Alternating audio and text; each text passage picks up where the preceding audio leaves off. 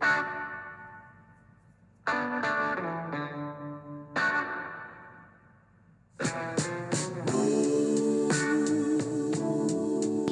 morning and welcome to the Marcus Today breakfast briefing. My name is Henry Jennings. It is Tuesday, the 25th of January.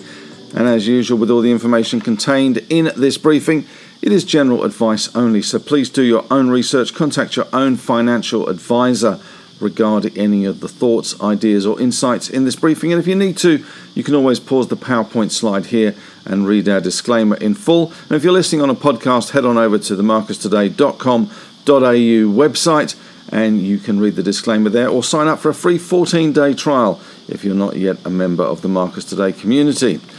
All right, well, as they say, oh, what a night. We certainly saw a huge, huge night in the US markets. Uh, Sleepy Monday by no means. Uh, we saw the Dow Jones. These numbers are really interesting considering where they've been. Uh, the Dow Jones closed up 99 points or 0.29% to 34,365. Now, to put some of this in context, the Dow had a low of down 1,155 points. So it was a 1,254 point turnaround from its lows. 1,254. 34,365. The NASDAQ uh, was down around 4% at one stage, closed up 0.63%, 86 points, 13,855 and the S&P 500 closed up in line with the Dow pretty much 0.28%, 12 points to 44.10. So a massive massive turnaround night in the US. So the question is whether that was just short covering or whether we have now seen the bottom. Time will tell. Of course, we do have the Federal Reserve meeting first one of the year kicking off in Tuesday in the US time, and it's a two day meeting, and we do get the results of that Thursday morning for us. The VIX index was up one point or 3.47%. Very disappointing, I guess, for all those people long volatility, considering a 1200 point difference between the low and the high in the Dow Jones. You would have thought we'd have seen a little bit more pick up in that VIX index, but uh, not to be. But the Dow really much uh, hit from all sides last night, initially at least with uh, Ukraine, higher rates, Fed, etc., uh, liquidity, and uh, one or two corporate results and economic numbers coming out as well, adding to the woes. But it picked itself up, dusted itself off, and as I say, it rallied 1,200 points from that low. The SPI futures, we closed down 92 points or 1.3%, 69.60. So, not quite such an optimistic outlook for our market. But at one stage, the SPI futures were down 220 odd points. So, a pretty big rally again off the lows for the SPI futures. But whether we will be more circumspect remains to be seen as we head into today's session. Of course, tomorrow is a holiday for Australia Day. In commodities last night, Brent crude down 1.8%, $1.62, 86.27. Hardly unexpected given the volatility in equities and the outlook for global growth being stalling slightly. We saw WTI down 2.15%, $1.83. One of the winners last night was the gold price, up 0.54 of a percent, $9.90 to 1841.70. Gold has been one of the few winners in this, if winners is the right word, but it certainly has been a commodity that has held up relatively well, as has iron ore, although last night it did succumb to gravity, down 2.7%, $3.70 to $133.70 US a ton, and the Aussie dollar 71.42. So falling away as well there. In other commodities last night, we had copper down 2.6%, nickel down 6.8%, aluminium down 0.1, zinc down 1.6, lead down 0.9 and tin down 2.1%.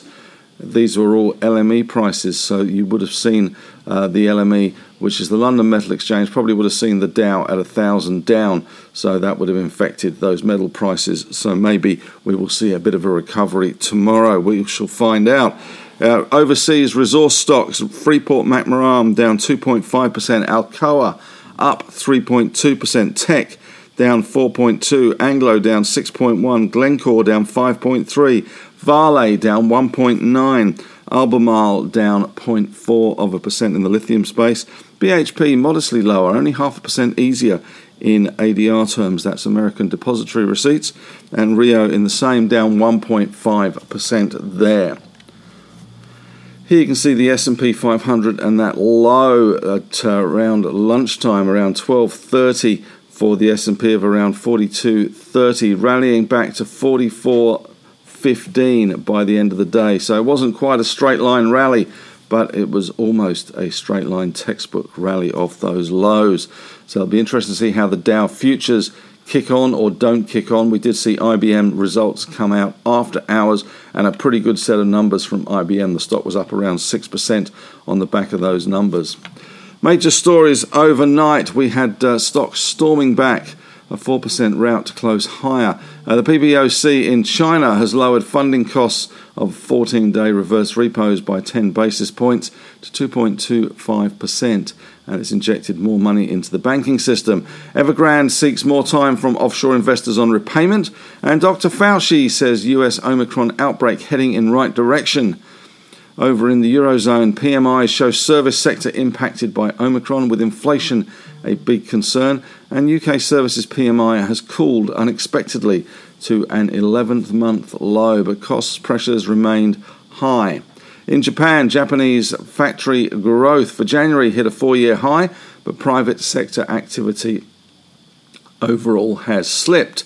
And Macron has planned a call to Putin Good of him to do that. And the Pentagon readies some 8,500 troops to send to the EU, while at the same time warning its embassy staff that they should get out of the Ukraine, as has Australia and the UK as well. Bitcoin bounces off its lows as crypto rout shows signs of easing.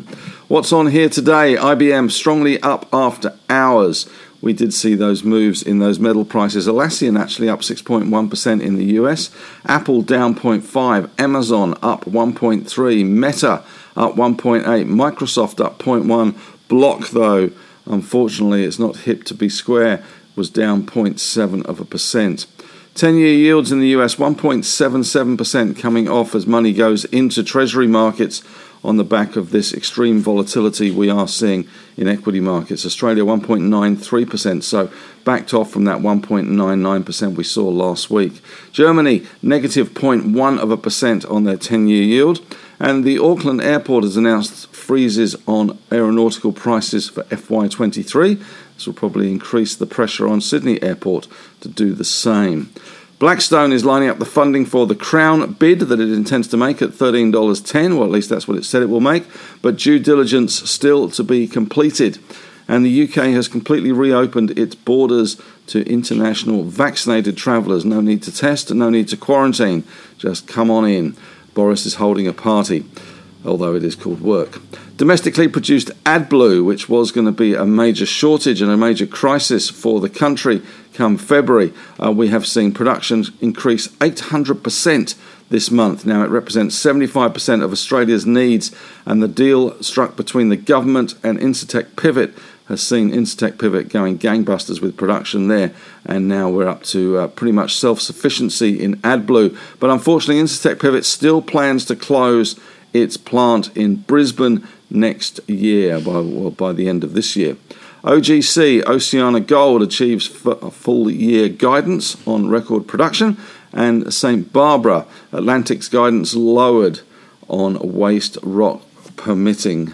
Permitting, and we did see a big fall yesterday in Regis Resources on some issues with one of their mines. I think it was down around 20 odd percent.